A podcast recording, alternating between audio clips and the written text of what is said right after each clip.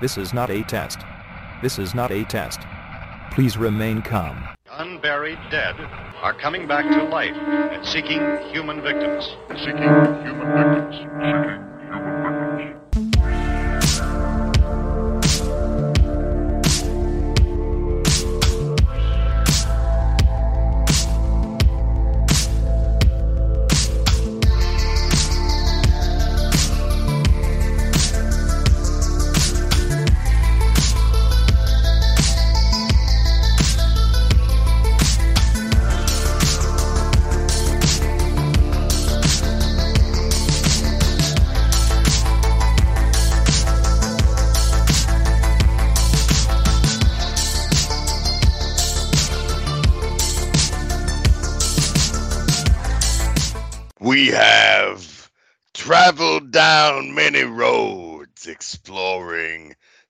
Satan in cinema here on this 16th season of the Seeking Human Victims podcast. The devil made me do it. And we're still hovering in the 1970s, even well over the halfway mark here.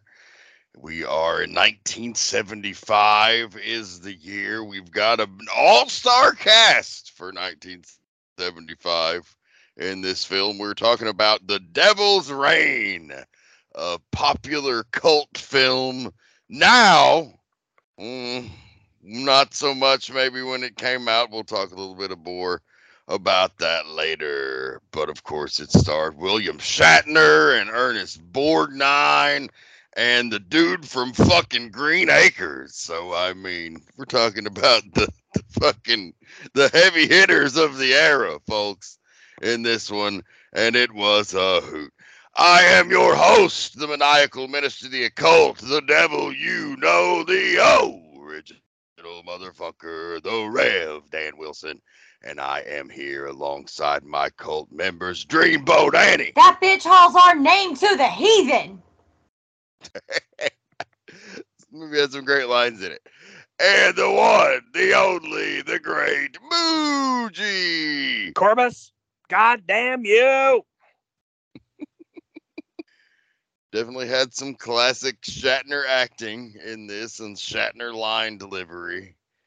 A lot of pointing. A lot of fucking pointing. So much pointing. So much aggressive pointing. You gotta face whatever you've got behind that door. That scene was wild. Uh, this was, was a pretty wild film. I didn't have any, I don't say any prior uh, experience with it. I had watched it once when I was about three sheets to the wind one night and kind of had it on while I was fucking off on my phone and like picking the guitar and shit, I think. Um, so I did like barely paid attention to it, but I remember some of the imagery and er- Ernest Borgnine's fucking massive eyebrows. I definitely remembered those. And of course, William Shatner, it- his face when they do the curse thing on him and make make him one of the eyeless minions. He kind of has that Michael Myers resemblance a couple years before the Michael Myers mask in Halloween. Of course, it's of some significance there as well. But uh, what about y'all? Anyone familiar with this little peach? No, I'd actually never seen it. I obviously knew of its existence due to obviously, you know, Shatner, Michael Myers mask, but had never actually seen it before. Uh, absolutely not. No.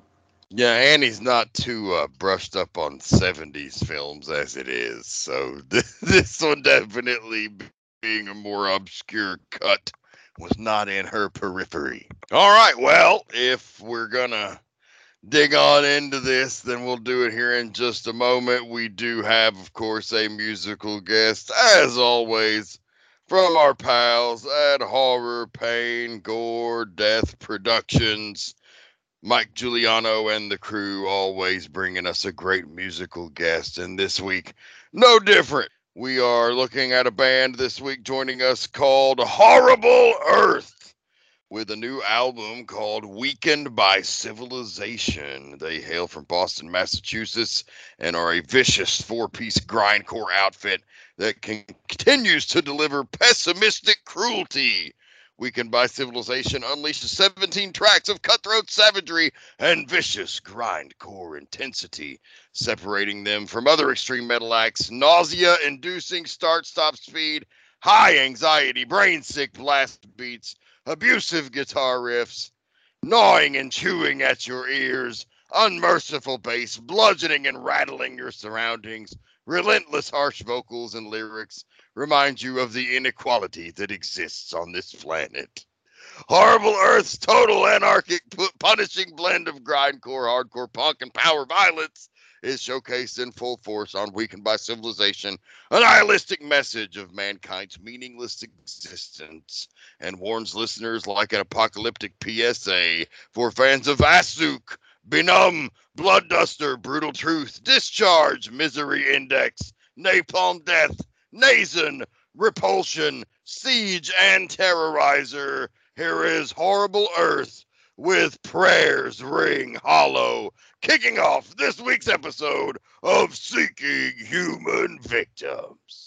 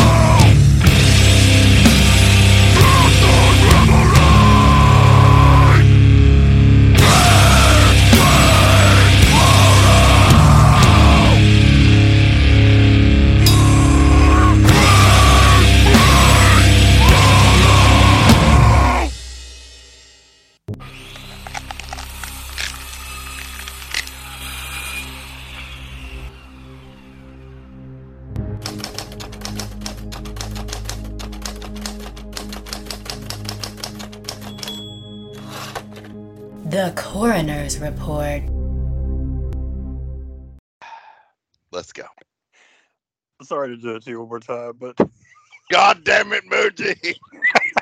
imagine like, what's your plans for tonight? I'm gonna get fucking wasted and check my privilege, dude.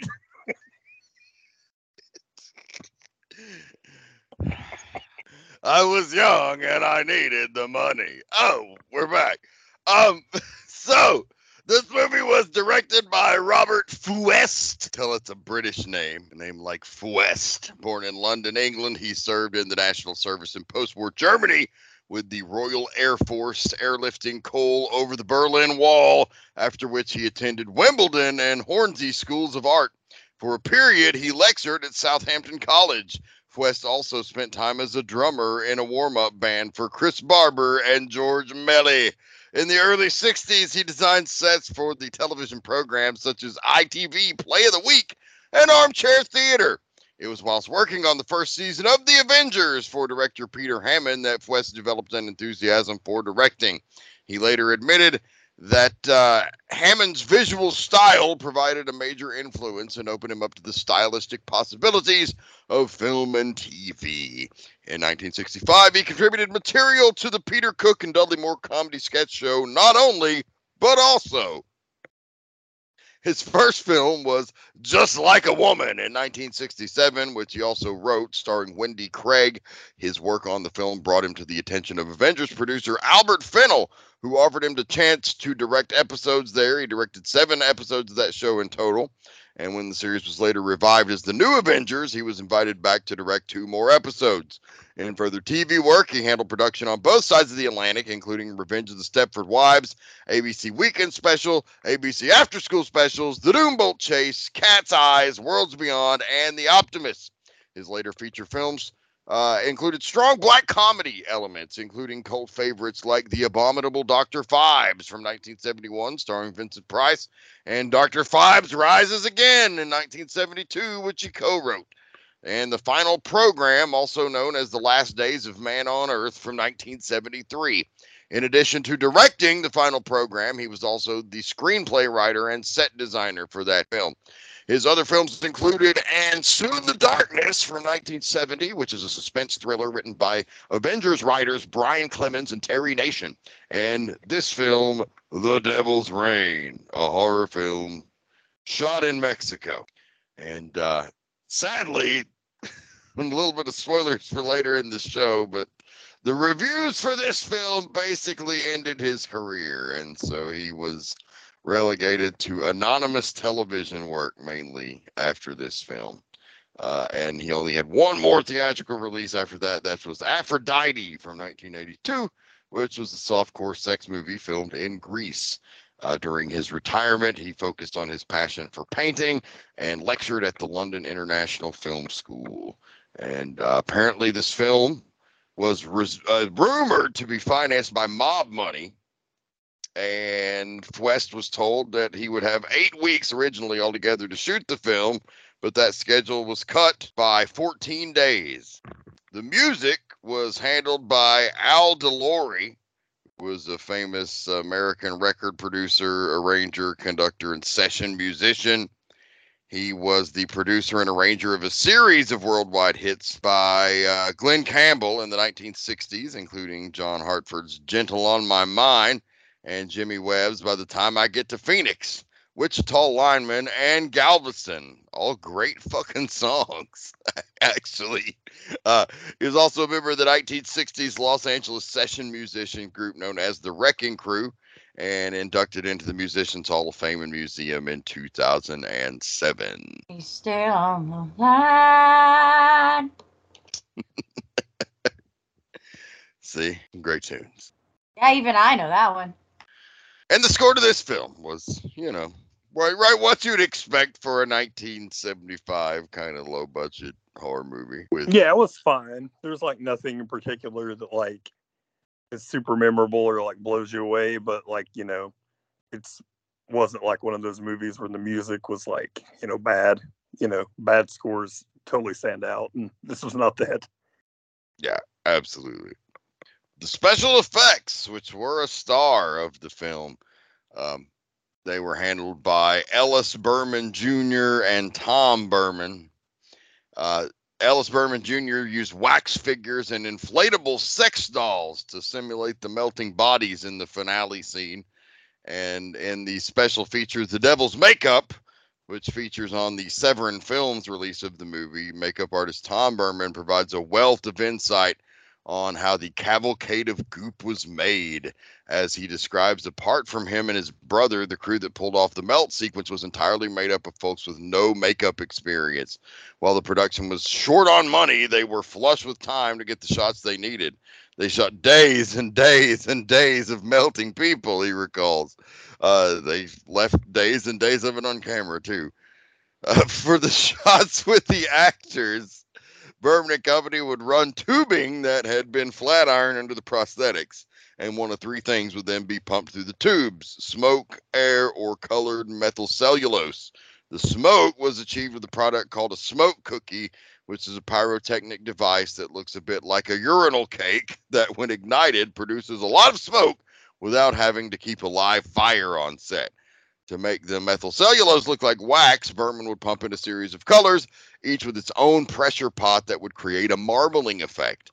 Using the pressure pots, Berman and Company could add more slime, smoke, uh, etc., to make it look as though the body was steaming, or even air to create a bubbling, frothing effect. And some of the shots were filmed with dolls procured from a sex shop, as we'd mentioned. And from Berman's account, they made use of uh, both partially melted heads and full bodies. So yeah, the the all that to say the melty effects in this were really cool and definitely like a highlight of the movie. I was definitely specifically wondering about like the scenes where they are like ripping at their faces and pulling like chunks of like melted flesh off. I'm like, man, because I was obviously thinking like, oh, well, they probably use like paraffin wax. I'm like, man, that would have been so hot and uncomfortable. And like, that's really fascinating to, you know, that they were just like, here's how we did it. So, you know, it could be done again, I guess. But yeah, really cool. Yes, it were. What are you gonna say, Muji? Spit it out. yeah, I mean, the effects were definitely probably like the biggest highlight of the movie. And even like, even before the crazy melty scene, like just the like the people in the satanic cult when they, you know, have their, you know, eyes like, you know, looking like they're cut out and stuff, like just if you did still frames of those people, like it's kind of cheesy to an extent but within the confines of the movie, like I think it's all like they look pretty awesome. Like they look pretty freaky. Um, you know, sometimes they kind of pop up. There were a couple times like when the one was sitting in the car that it kind of like it almost made me laugh a little bit more than like maybe it was supposed to just because but the one in that popped up in the car was fucking hilarious. Yes, but in general, like I think that that was just a really you know awesome you know awesome idea for an for an effect, and they you know they all like you know kind of individually look pretty creepy. Hell yeah. Let's look at the cast. We had Ernest Borgnine as Jonathan Corbis, our big bad, the head priest of the satanic cult. He appeared in this fresh off of his success with the Poseidon Adventure and Emperor of the North Pole. Ernest Borgnine, world famous character actor, one of those very famous familiar faces you would see all through uh, the 70s, 80s, and 90s uh, probably even the 60s. Um, but uh, you know, he had the gruff voice, the gap-toothed Cheshire cat grin, and was always a guest on like talk shows or a panelist on a game show. Uh, but of course, also did a lot of movies and TV. He was in China Corsair in 1951, From Here to Eternity in 1953, Vera Cruz in 1954, Bad Day at Black Rock in 1955, and The Wild Bunch in 1969. He played the unconventional lead in many films, including winning the Academy Award for Best Actor in 1956 for the film Marty, uh, which also won the award for Best Picture that year. And he achieved continuing success on the sitcom McHale's Navy, as well as the TV show Airwolf.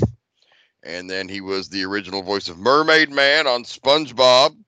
Uh, he was on the show ER, and he was in the sequel to All Dogs Go to Heaven, as well as All Dogs Go to Heaven, the series, along with a shitload of other things. The great Ernest Borgnine, R.I.P., passed away in 2012.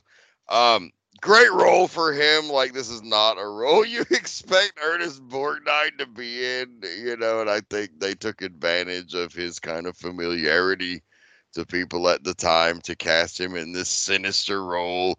And I mean, when when he turns into the fucking devil, holy shit! Um, you you gotta see it. You you just gotta see it.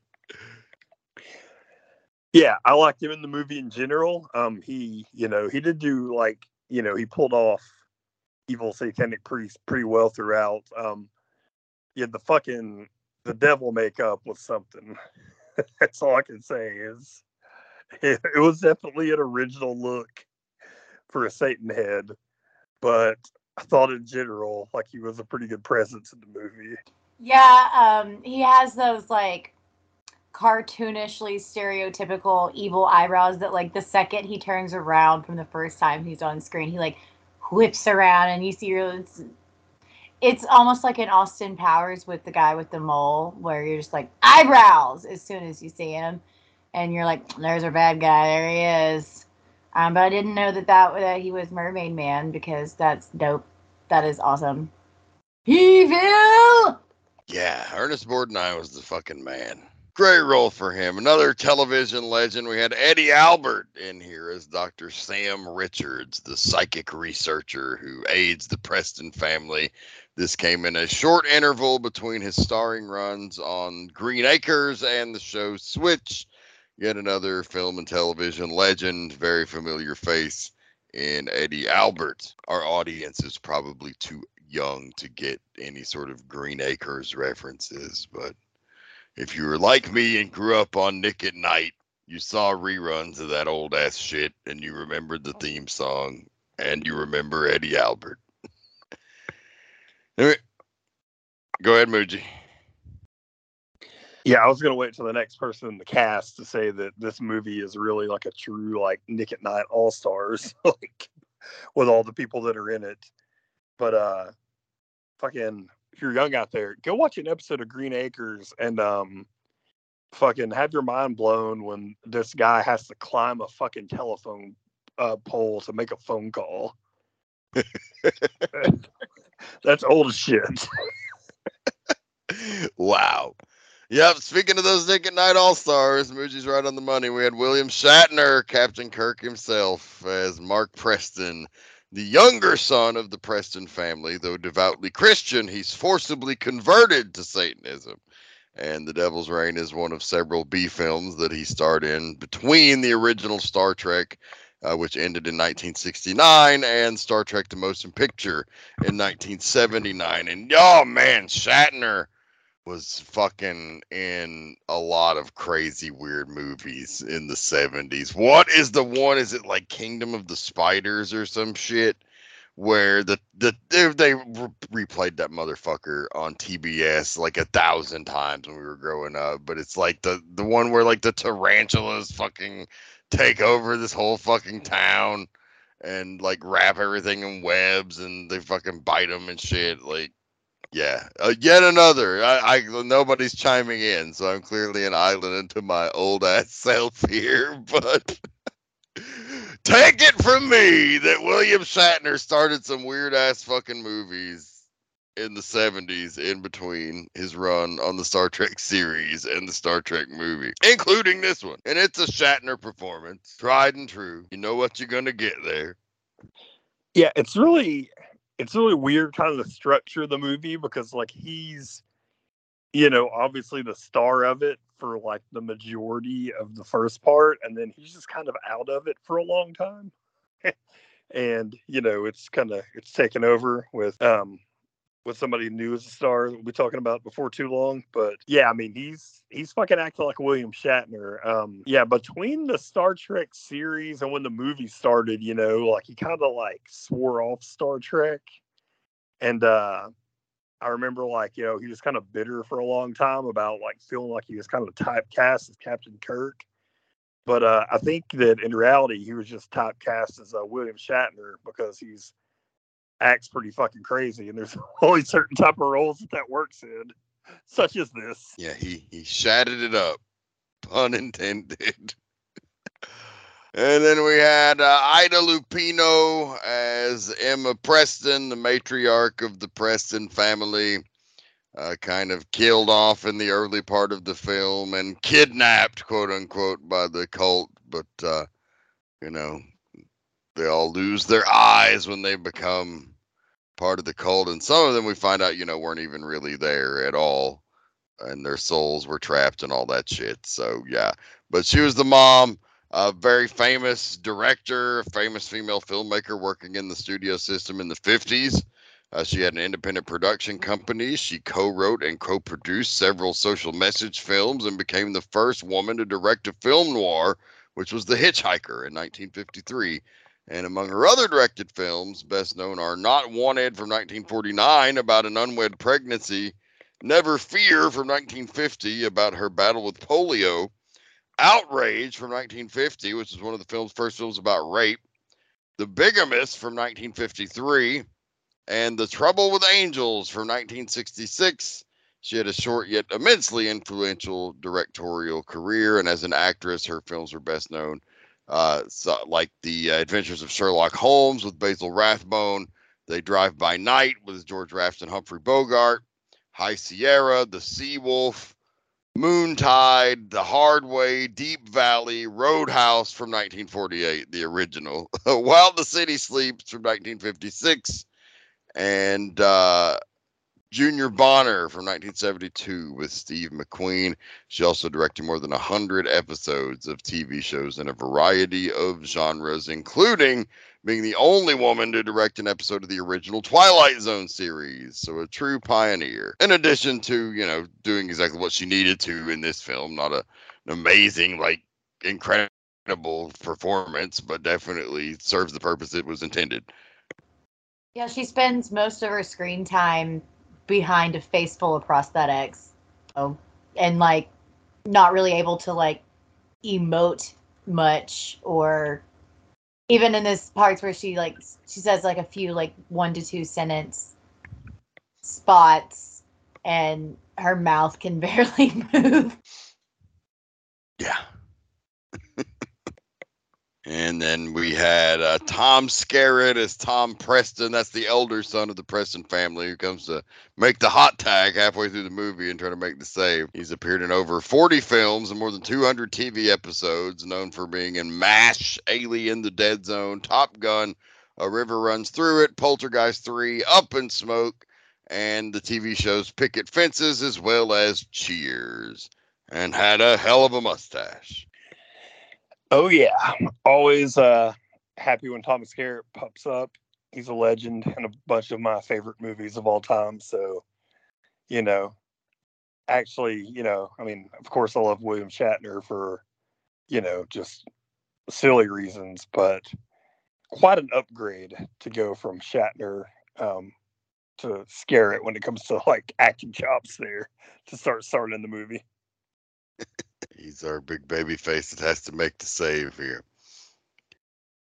And then we had Joan Prather, who was his wife, Julie Preston, whose soul gets trapped in the new Devil's Rain there at the end, unbeknowingly with our little, tw- or unknowingly with our twist ending there. Uh, and then we had Keenan Wynn as Sheriff Owens. He's a very famous character actor. He's, you know, known for a very expressive face and uh, he rarely had a lead role, but he always had prominent roles in movies and TV. And then in a blink, if you miss it, blink and you'll miss him spot, John Travolta appears in his first film role as a member of the Satanic Cult. It's, again, his film debut. Uh, years later, in an interview with VH1, Travolta was reminded of the film and said, "Oh, that's a terrible movie." He quipped with a big laugh. There are so many big stars in it. So. Yeah, that was crazy because uh, I felt I felt like uh, I was hallucinating a little bit because I don't I couldn't even tell you where in the movie it was because it wasn't until the credits that we saw his name that it like confirmed it. But I remember watching it and being like, "Wow, that guy looks just like John Travolta." But being like, "Yeah, that's not fucking John Travolta's not in this movie." But yeah, just just he's there just enough for your brain to go, "Huh, that looks like John Travolta." Why am I thinking about John Travolta right now? Like, like, Like, oh, like when and you it was. like when you just hear just like a few notes of a song, and then you're like, "Why is that song stuck in my head? I haven't heard it in years." Without realizing that you heard just a snippet. Same thing, but visually. He thought he was showing up just for a fucking Scientology course, but then was like, you know, this looks legit. Oh, if you only knew. Stay tuned, Muji. Stay tuned. We had George Sawaya as Steve Preston. We had the founder of the Church of Satan, Anton LaVey, with a cameo himself here as one of the high priests of the church. His then wife, Diane LaVey, as Priscilla Corbis. And then we had Woodrow Chambliss as John and Lisa Todd as Lilith, wrapping up that all star cast. And of course, we mentioned already the shooting dates and locations. It was shot in Mexico, and they cut the shooting down allegedly because of something to do with the mafia involvement of the financing. Uh, so, you know, they probably ended up with less money than they were told they originally had, is what I'm gathering there. A mafia connection, huh? That's odd and interesting. And with that odd and interesting fact, let's open the door to the auditorium. Strange truths and morbid curiosities will be revealed inside the auditorium. Right, I had a few little tidbits on this one.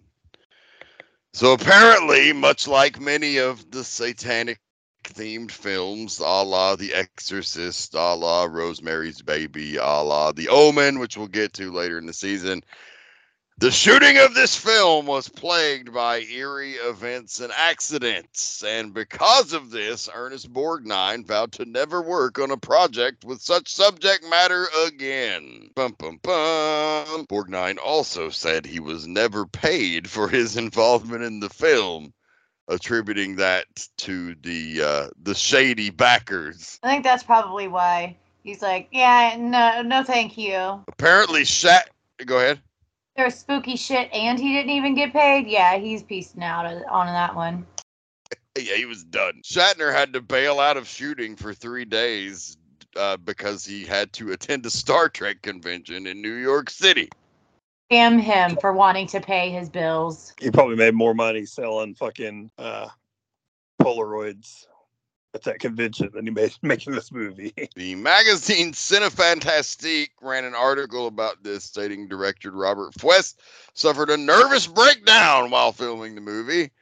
During the DVD commentary, Fuest he actually addresses that directly and says uh, that was news to him. He denied it by and then jokingly said it slipped by him. So completely stating they were full of shit. Mentioned earlier that this film kind of killed off Robert Fuest's career.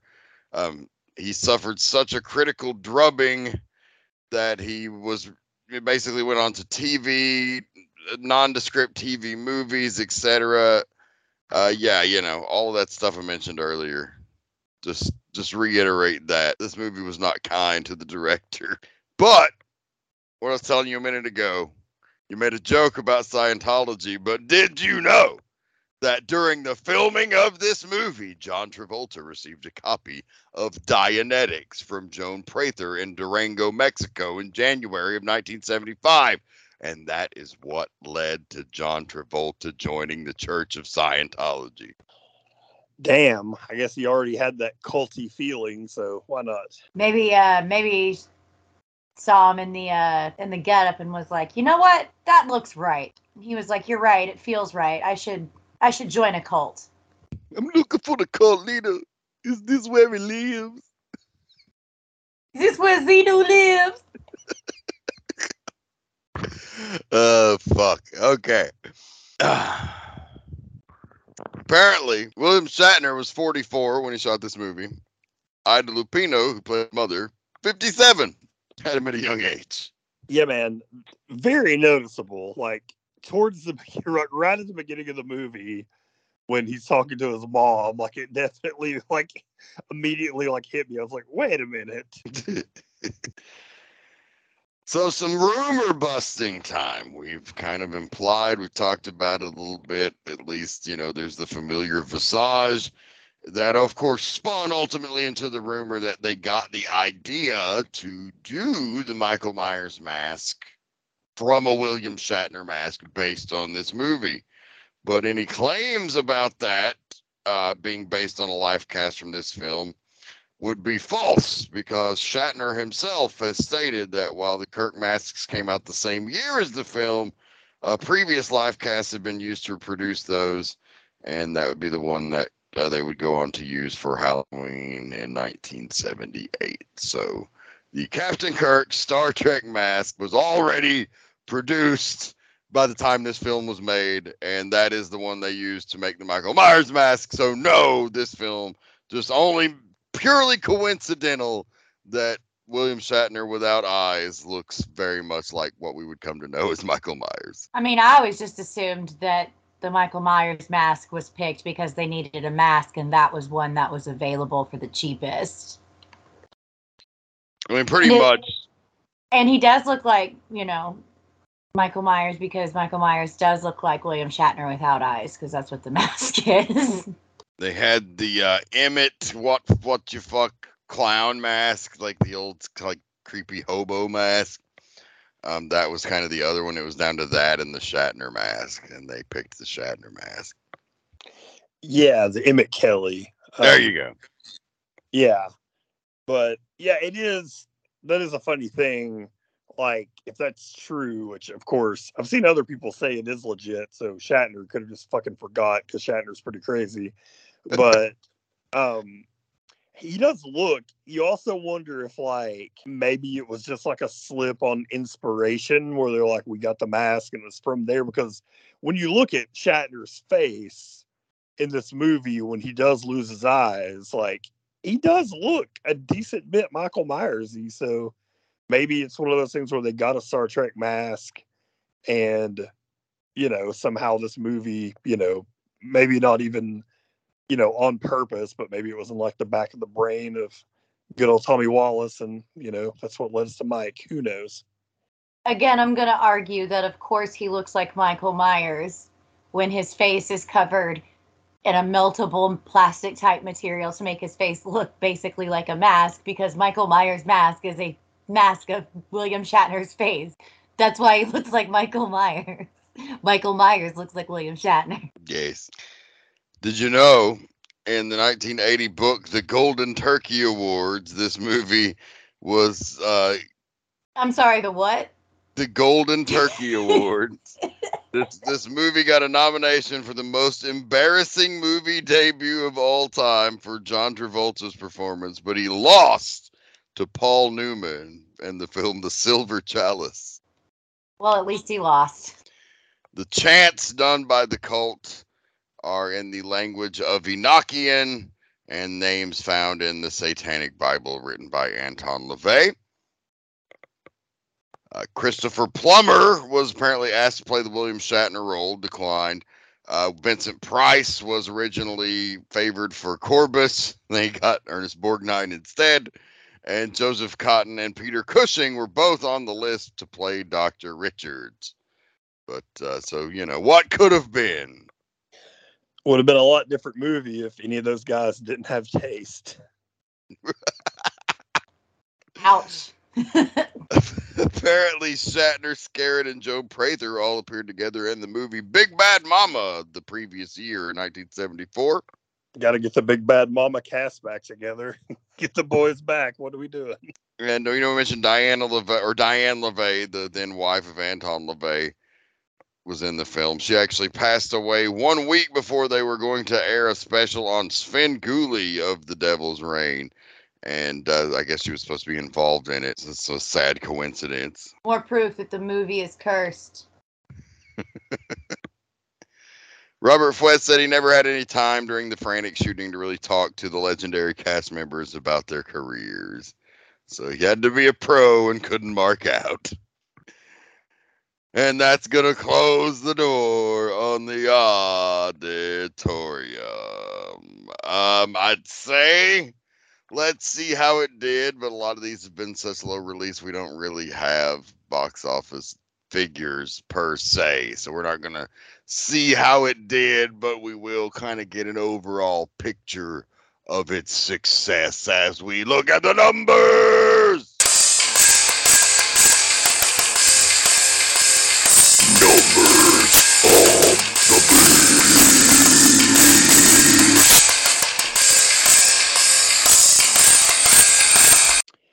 Numbers of the Beast. Uh, Devil's Rain was released in 1975. Um, at screenings in New York on August 7th and Los Angeles on August the 13th. And um, there's no specific numbers on budgets or box office, but uh, it was a considered flop. So yeah, you you heard it there from Muji, or maybe I it seemed like we might have been having some uh, technical issues there on his at least from what I could hear. But you might have heard him. But uh, regardless, Yep, It was fine. okay, good because it was just me. It was considered a flop, and it was hated. So, whoops. Um, it received a uniformly negative critical response. The chief complaint being that the storyline was incoherent. It was also criticized for a lack of adequate scares. The New York Times said it is ostensibly a horror film, but it barely manages to be a horror. It is as horrible as watching an egg fry. Our good pal Roger Ebert had to weigh in, of course. I was gonna say, um, I fried an egg and it sat there going, you know, they scream sometimes. Well, our pal Roger Ebert said that uh, all this would be good, silly fun if the movie weren't so painfully dull. The material is stretched too thin. There's not enough here for a feature length film. He derided the exhaustive me- melting of Satanists in the finale, gave the film one and a half stars, and added it to his most hated movies list. Fucking Raj always coming through with hating everything that we cover. Almost. coming through with the hate. And in a 2010 book, this is really the legacy of the movie. In a 2010 book called Showgirls, Teen Wolves, and Astro Zombies. Author Michael Adams called The Devil's Rain the ultimate cult movie. It's about a cult, it has a cult following. It was devised with input from a cult leader, Anton LaVey, and some a future superstar indoctrinated indoctrinated into a cult he'd helped popularize, John Travolta. So when you put it like that, you're not really wrong. So if you would like to own The Devil's Rain, the story of a family who has a pact with the satanic cult, who's got this book that Ernest Borgnine's been trying to get from them, and they kill their dad and hunt him down and get the book and convert him. And they kidnap one brother, another brother's got to make the save. Uh, it, it, yeah, I could see why they thought the plot was confusing, but you know, if you want to own it, you can run it back a few times and and make sure you understand everything that's going on. And Annie is going to tell you how to do that. Yeah, so it was originally released in 1975 as an early VHS release, believe it or not. Original copies of that um, are selling for upwards of a hundred dollars on eBay. Um, it was re-released in 1991 and in 2002 on VCI home video. It was finally released on DVD on Halloween of 2006. And then in 2017, Severin Films released The Devil's Rain on Blu ray. Because, you know, everybody was clamoring for it. And it featured a 2K restoration from the film's original interpositive, as well as various special features. Um, and otherwise, it is currently streaming as of right now for rental and free with ads on Tubi or Pluto TV. You know that some of the uh, dickwads that tweet that you know such current movies as like the new Hellraiser, Texas Chainsaw Massacre, Halloween sequels. Um, no matter what you think about those, are the absolute worst movie they've ever seen. You know, some of those motherfuckers paid Severin forty dollars for this Blu-ray, and when you come to realize that, you know they're full of shit. Well, I can't think of a better segue. And the final motherfucking thoughts on the Devil's Rain. Yeah, I mean, this is a silly, dumb 70s movie. Um, it pretty much comes off like a made for TV movie. There's not anything. I mean, the special effects of the melty people are, I guess, the grossest thing in it. There's nothing super like offensive or anything in it. There wasn't even really any nudity or anything, which is kind of a shame for a satanic cult movie, but it's okay. Um, like it's uh, the acting is is pretty bad outside of the you know Ernest Borgnine pretty much carries the whole thing on his shoulders. Um, I love the image of him melting after he turns into the devil head and the eyeball hanging out and shit. Like that's that's definitely going to be used for the uh, the promotional image for this week's episode. Um, so there's a lot to like about the film if you like cheesy, bad 70s satanic horror movies. I mean, I assume that's why you're here. So, uh, but it is those things. It is cheesy and it is pretty bad um, in, in most respects. But it's got some pretty memorable one liners, uh, some hilarious pointing and shouting, uh, some kind of cool and ahead of its time special effects and a really hard to follow kind of nonsensical plot, but it's also an hour and 25 minutes, and that's always a good thing. So there you have it. Thumbs in the middle on the Devil's Rain. Uh, yeah, it was uh pretty convoluted. Um, the they jumped around. There was like three timelines happening at the same time. It felt uh, at least two, but I'm pretty sure three unclear. Um, with the uh, the one girl that's like demonstrating some med- meditation shit that then gets her, you know, given to the devil or whatever it was that happened. Uh, again, not sure, not very clear on a lot of things in this movie. Um, it, it and it bounced around, and it was like what it was hard to follow at times, is what I'm getting at. Um, Dan said it felt like very made for TV. Uh, like they they were kind of just throwing it together as they went type deal. Like nobody really had like a full idea before they got started. Um, it's uh, also, as Dan said, it's got some really funny uh, lines in it unintentionally. Um, but yeah, nah. If you are looking for a movie that answers the question, what happens when the devil takes your soul, this is the movie for you. Now, you're going to find out that what he does is that he puts it in a three foot tall Fabergé egg that has a 19 inch tube TV in it. And suddenly, hell doesn't seem as awful as you thought it would be. But um, Don't forget, Yeah. don't forget about the, the butthole on the top of the Fabergé egg. That's true. That is true. They do have a butthole on there, so let's not disrespect it too much.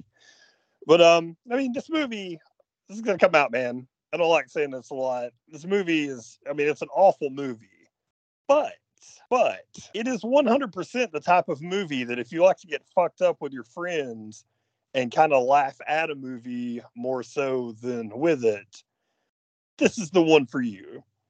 It's got tons of silly lines in it um the plot is fucking at times stupid um i was 100% like clear-headed watching this movie and was laughing my ass off when william shatner's trying to get away from the cultists after after he uh loses his necklace and he's running through that parking lot where he looks like he's running about a fucking like eight second like he's ru- running like an 8 2 40 yard dash like just barely jogging, but like every time that he like makes a move, a cultist falls over. like it's pretty fucking hilarious. And it's fucking topped off by when he gets to his car and the one cultist is just sitting there in the driver's seat. It's a great scene. Um and then, you know, what would have been just kind of a complete waste and a laugh at is fucking made worth watching by the last 15 minutes with the fucking insanity of the cult melting and just the fucking it seems like it's never going to end just melting and melting and screaming and melting. And that part's fucking great. So i think it's totally worth watching just based off that. Yes it's fucking makes you know the mistake you know it's like it, it's the most kind of like not dangerous like movie about a satanic cult you'd think when they've got the fucking real leader of the satanic church in it that you're gonna see some hardcore shit. You're indeed not. But like i said man it's a fucking classically bad like you'll have fun laughing at it movie and that is like somewhat saved by that last 15 minutes. That's something like that's something that you know anybody everybody needs to see. And there you have it. The Devil's Rain washes away another episode of Seeking Human Victims, but we'll be back next week. We're going to 1976 with another creepy kid movie. Haven't had one of those, uh, well, I guess since the third movie this season. But we're back with another one. Yet again, the spawn of Satan, this time in the form of the Antichrist. That's right. It's all for you, Damien. We're watching The Omen from 1976 next week on Seeking Human Victims. This is not a test. This is not a test. Please remain calm. Unburied dead are coming back to life and seeking human victims. Seeking human victims. Seeking